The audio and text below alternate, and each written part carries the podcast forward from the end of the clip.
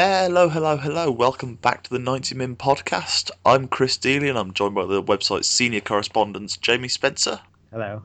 and Scott Saunders.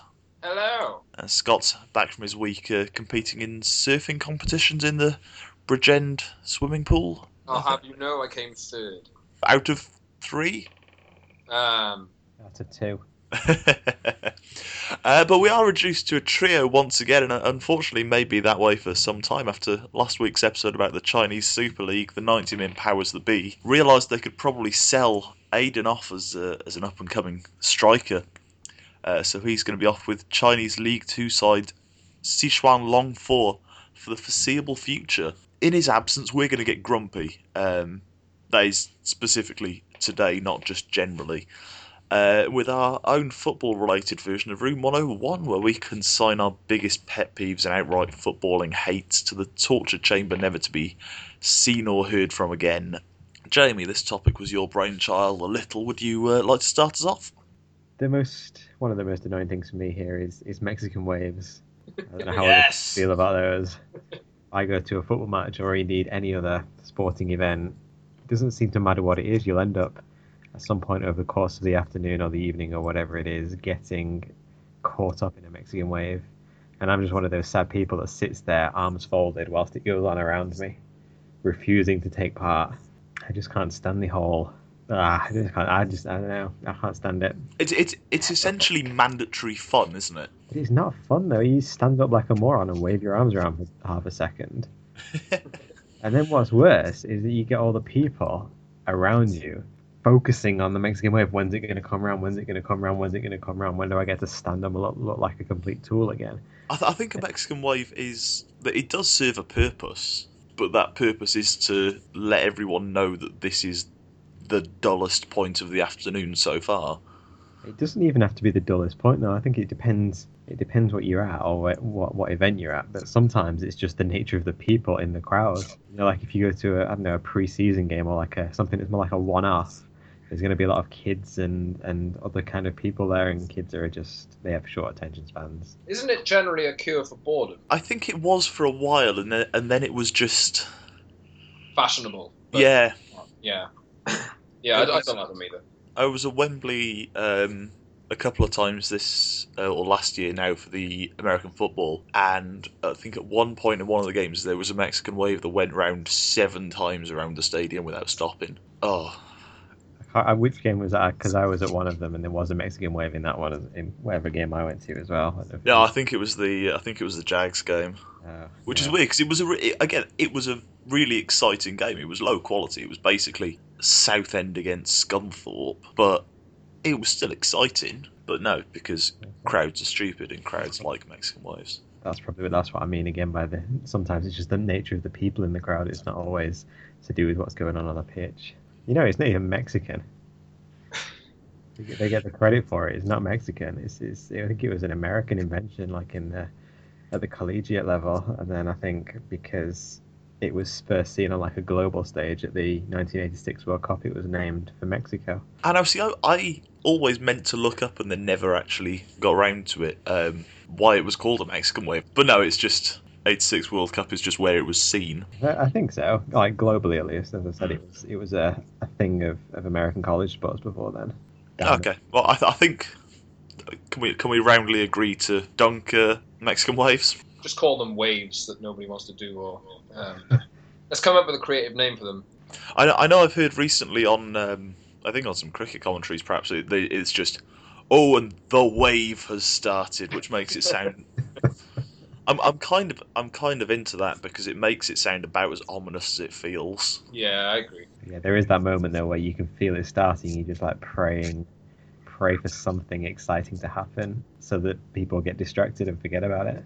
I think we've established quite early on here that we hate fun. Oh yeah. I, Oh, think, I think between us we, we've managed that. Unless anyone has any really pressing points to make about Mexican waves, should we shuffle along to uh, to Scott's first candidate? Let's shuffle on, shall we? Um, I still have um, on the subject of fans. I have I have two, but I'll, Yeah, hate hate fans as well. Uh, well, I'll, I'll go with one briefly, and then I'll move on to something a bit more pertinent to uh, recent days. Um, half and half scarves.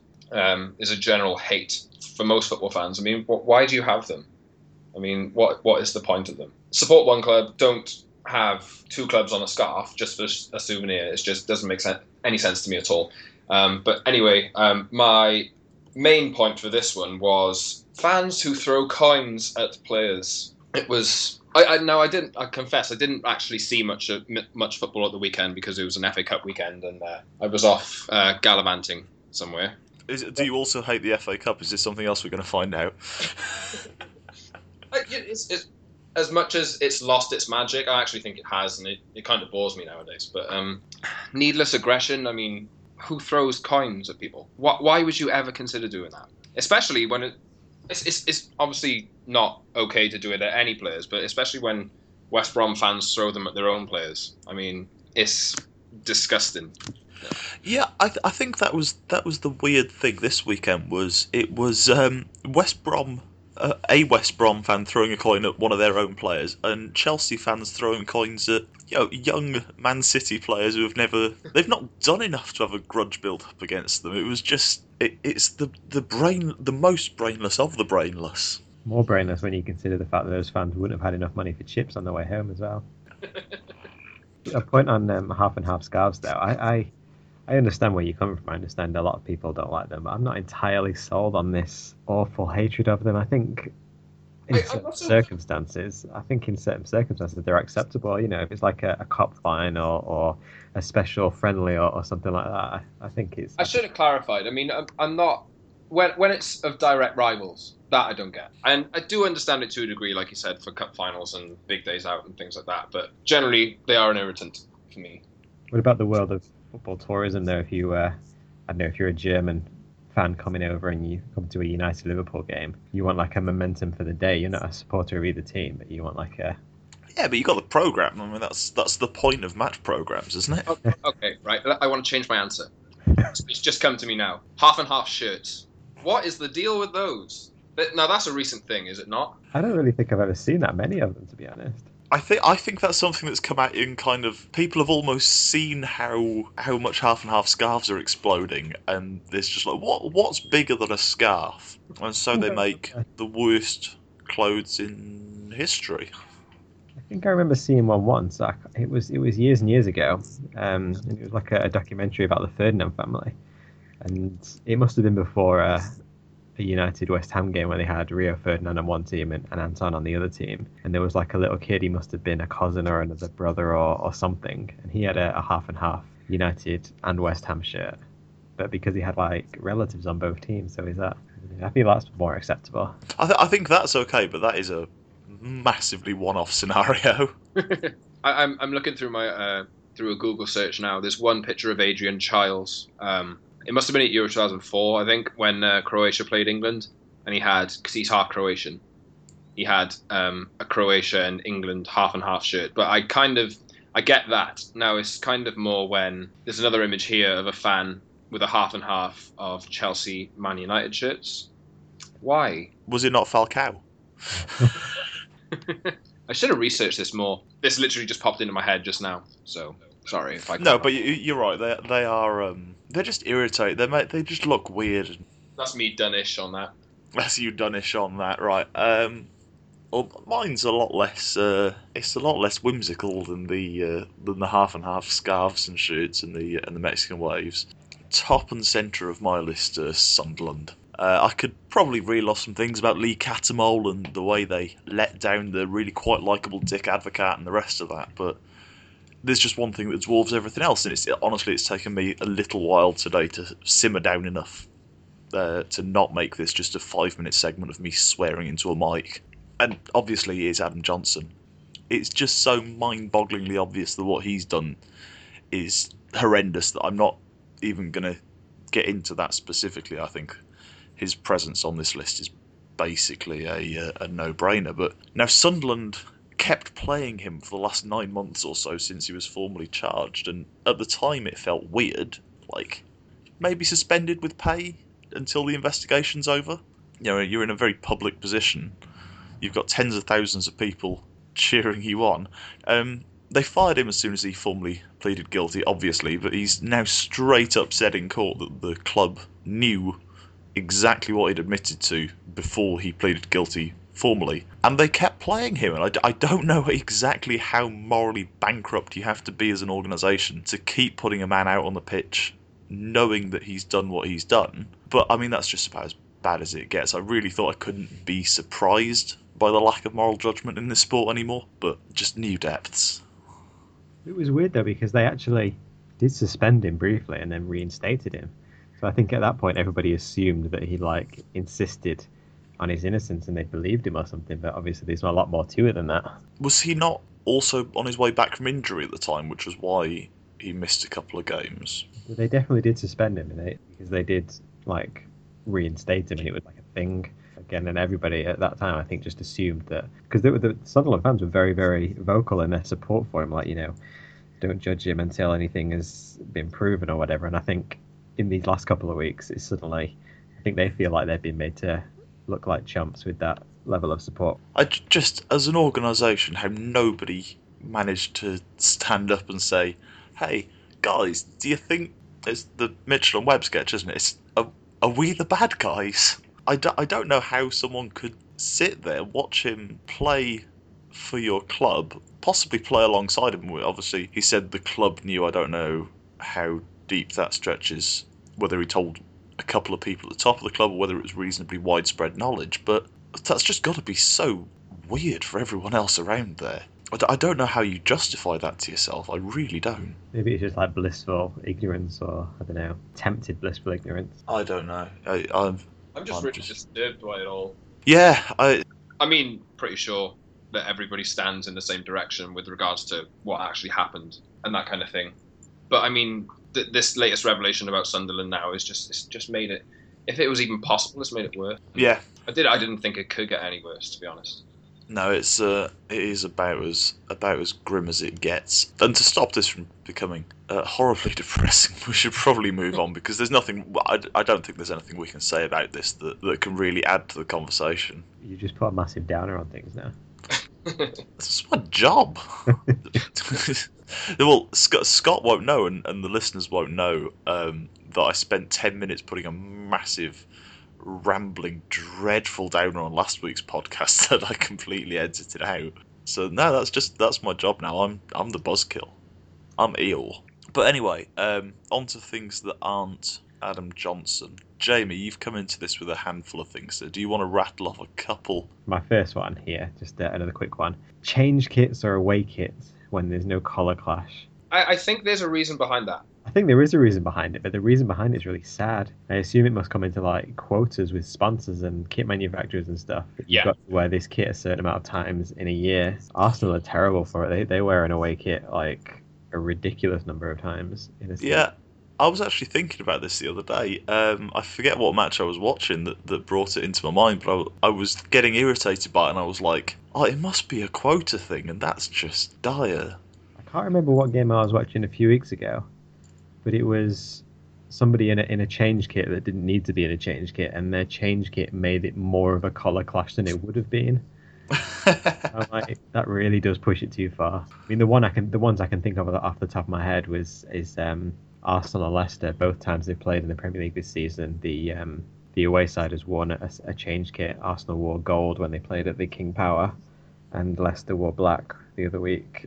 That's just completely needless. It is. I mean, you know, red and blue is is not Arsenal playing red shirts, white shorts, white socks. Leicester playing all blue. There is absolutely nothing that anybody could possibly conceive as a, as a, any sort of clash. So it's just It all boils down to money. Maybe that's a Puma thing. I don't know because Arsenal changed their um, club charter or or what I don't know what the, the correct term for it is, but when they um, ended their Nike contract and they got the Puma deal, they formally changed the wording of I don't know what it's called the club charter, saying that we'll from now on have three new kits every season for the duration of this contract or whatever. Whereas before they were like the last team in the Premier League to have a new kit every two seasons. So they've gone from being like the last of the traditionals to the forefront of the new age money grabbing mercenaries. No, no, really, don't pull your punches.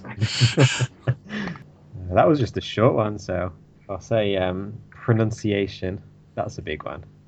You know, you've got a commentator, and they just I don't know if it's because they can't or because they've not heard somebody else say it, or they just see it written down and come up with their own weird and wonderful way of, of saying it. But yeah, pronunciations of player names during match commentaries, particularly the one that stuck out for me um, a few weeks ago was when he was on Match of the Day and he had Jonathan Pearce on it on Manchester City and. this was what really twigged it actually. I hadn't thought about it for a while before then, but yeah, it was Kevin De Bruyne. And I'm like, that's not his name. De Bruyne or De Bruyne. Like that's that's not his name. That's not even how it looks like it sounds. That's not how anybody else says it. The other one that um, for the last couple of years as well that really really sort of gets on me is Santi Cazorla. That's quite an easy one to say because it sound it, it it sounds how it reads, how it looks on a page, but you get all sorts of wacky ways of saying it. It's like Cazola, Cazoli, Carzoli, Carzuli all of those different things. I don't think I've heard two commentators say Kelechi Iheanacho's name the same way consecutively. But I was listening to the Spurs City game on the train on uh, Five Live, Five Live or Talksport, one or the other, last Sunday before last, and um, the actual the lead commentator, God bless him, he was trying. He, he could say Iheanacho. He knew how words sound when they come out of your mouth. But unfortunately, he was working with Robbie Savage, who steadfastly refused to say anything but Iniacho. That's what gets me because if you've not seen it or if you've not heard it before and you get it wrong, that's fair enough. But when there is somebody sat next to you pronouncing it right about once every 30 seconds, because he was quite well in the action, and you still get it that wrong, maybe you have to be as ignorant as Robbie Savage to do it, but. Maybe that should bring me on to my sort of sub point on this pronunciation thing is not not not main commentators but co-commentators. There seems to be a, a dearth of quality in the in the in the art of co-commentating these days. That's actually my next point. yeah. Well, I'll let you talk about that then. I'm just because last year, last February, I wrote uh, an article for the Huffington Post about this. Just when Gary Neville was at the peak of his powers on Sky, when Savage was just really starting to irritate people on TV, on BT. Michael Owen's pretty bad as well. I think we all know that. In this Huffington Post article I wrote, I actually called Sky as close as we'll get to a football haven for commentary. I think I've changed my opinion since. Um, who does Sky have? Niall Quinn? I quite like Niall Quinn. Well, not, the worst, not the worst, but not the best either. Um, but yeah, generally across the board, I think BT are probably the worst off for it. Owen and Robbie Savage, in particular, well, they draw the ire of a lot of people on social media. I was going to say BT do have uh, a redeeming one. Glenn Hoddle's quite good. I quite like Glenn Hoddle. He seems to bring reason and logic to the arguments rather than just like littering their place with cliches. See, uh, Hoddle's all right, but then sometimes he just says something that is so far removed from reality. I honestly start questioning whether I'm going mad for agreeing with things that he said before. well, I suppose if you put a microphone in front of anyone for long enough, they'll say stupid things. But um, yeah, he, he's certainly the best of the lot. It's quite true. I'm just looking at uh, obviously Michael Owen quotes just for a bit of a laugh. I think this was in reference to Manchester City. When they don't score, they hardly ever win. That's the. I think Owen and Savage are kind of the two opposite ends of why I really don't particularly like having uh, ex players on as co-commentators. Uh, I think they work. I think they work well in the studio because they've got time to, you know, they they can look at a bit of tape, analyze it, and say, as a player, you can do this, this, this, and this. But as commentators, they need to think on their feet, and it takes a lot more broadcasting experience than a lot of them have ever had. So you get Owen on one side of the scale who just says this banal nonsense that's either so obvious that you could literally have a 10 year old pointing out the same thing, or he's just dull. And then you've got Savage on the other side who's there essentially because throughout his career everyone's said, yeah, he's Robbie Savage, he's a character. And then people have said, yeah, let's employ Robbie Savage because he's a character. And then people have said, yeah, let's, oh my god, no, let's not watch BT Sport. Then we actually have to listen to what he says. And he just shouts nonsense all the time. He's always wrong. Even my... when he's right, he's wrong. I think my issue with Michael Owen is is more to the the idea he seems to have learned his trade by picking up all the bad habits of everybody that's ever come before him. You know, so I don't know if these I don't know if these ex players who go into media get like on the job training on you know media pointers or, or things, but he seems to the way he sort of delivers his words, the what he says, it, it seems to be everything that's ever been bad about co-commentary and punditry. It's not like Gary Neville who came in and sort of reinvented the idea in the role. Often you don't even it could be any match. You just the, the cliches are so generic and They do get bits and pieces of um, of kind of training and guidance, which I think is was probably listened to people who've done this job before and he's just copied exactly the same things.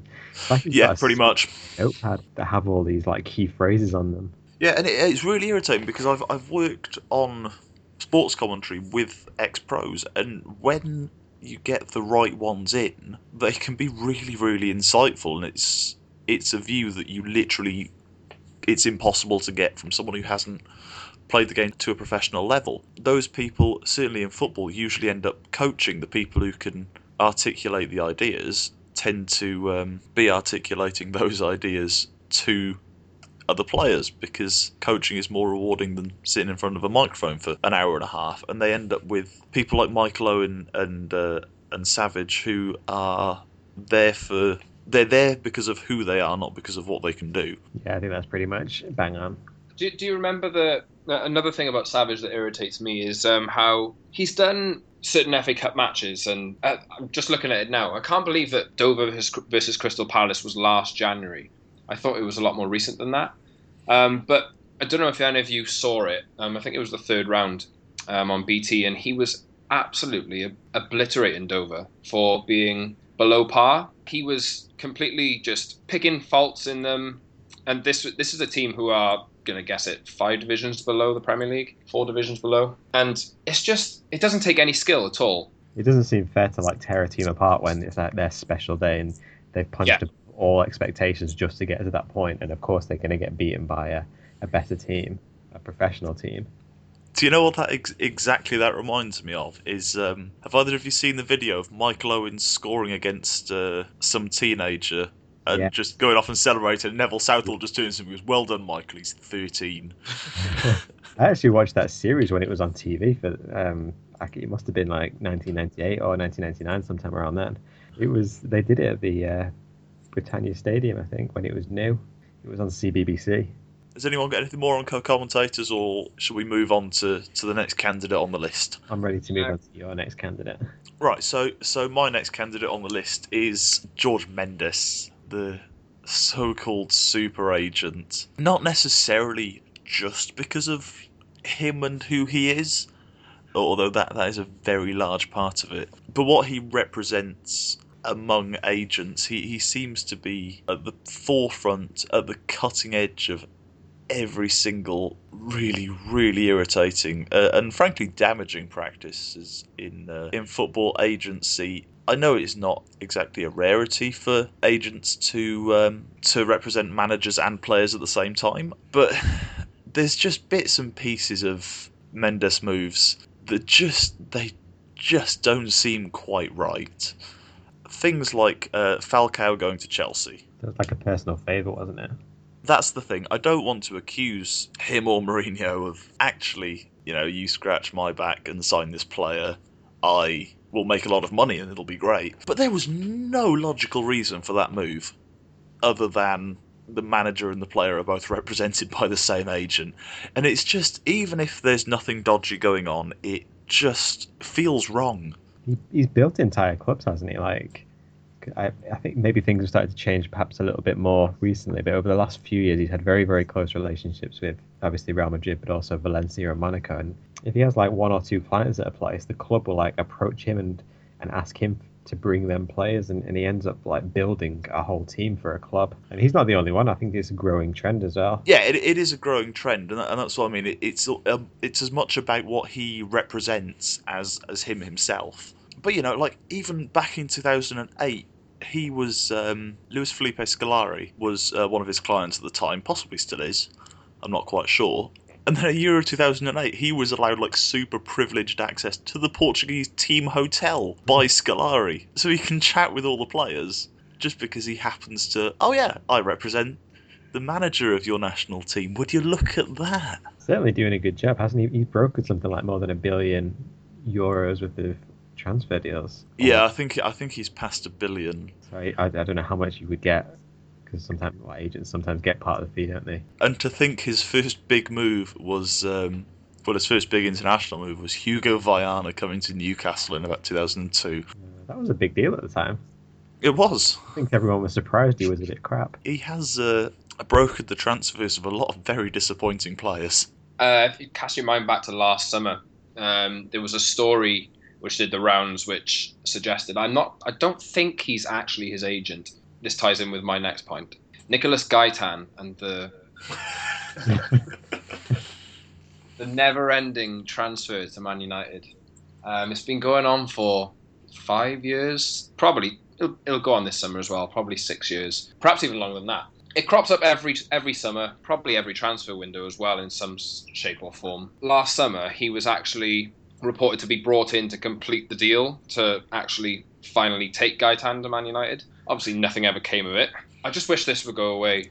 I, I just just this one transfer. I mean, there are so many transfers out there nowadays which are completely bogus, which are just never going to happen. Yet they persist in the press. I, I think the highlight of the Gaitan rumours was when he signed a new contract, and then within 24 hours, there was a new rumour that there was a uh, release clause in the contract that United were aiming for. That was ex- accelerated by the fact that he himself said something along the lines of he's still looking to move on in the future or something like that. Yeah, of course he did. I think he might have even said that in the websites, the official, the club's official website's quotes on the contract. I hmm. could be wrong there. I'm going to have to go and check that, but I think that's the case. It's one of like those archetypal manufactured transfer rumors, though, isn't it? You know, you've got like one player who was linked with a club once four or five years ago, and then every time that player speaks about his future, or the agent speaks about his future, or whoever, then it's always X target says this, even if it's not, even if they've not been in the chase for a while. The, the one thing I think was interesting about what Scott said about um, Mendes being brought into that transaction despite not representing him, it wouldn't be the first time. There's a couple of players who um, who have been transferred in a similar way. Um, Nani to Manchester United uh, only happened once the player dropped his agent and started working with Mendes. Um, Bebe in the same uh, in the same direction from Portugal to United. Uh, his agent at the time said, you know, when Mendes arrived, I was basically out of it, and the club directors revealed at a, I think I think the uh, the AGM that year that Mendes received 3.6 million euros of the 9 million transfer fee. I mean, for a bloke who wasn't his agent. Credit to him though. yeah, oh, yeah, he he's basically superhuman, but like the evil kind. He's he's a supervillain. George Mendes is a supervillain. I just realised something else about that Bebe transfer.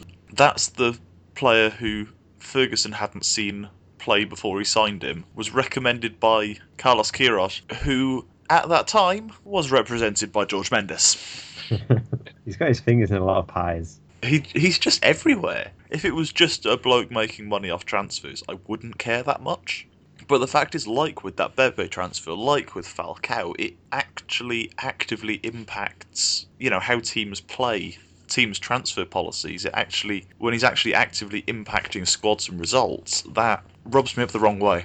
But anyway, um, the master magician of the transfer market aside, I think what we've got uh, one more candidate to come from Jamie. Yeah, so I started the uh, proceedings with talking about Mexican waves, and it's not quite the same theme, but it's going back towards people at football matches. And it's just whenever you go to a game as a fan and you get there, and there's always somebody around you that arrives late, leaves early for half time, gets back early, gets back um, late from half time, and then leaves before the end of the game and then you know you sit there and you think about it they've probably only seen about 40 minutes of it. And then uh, what was the actual point? What was the point of you coming to this game for you to miss so much of it?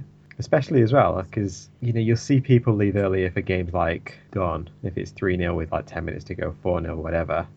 But people leave when it's like 1-0 or 1-1 or 2-1 you know there's one goal in it.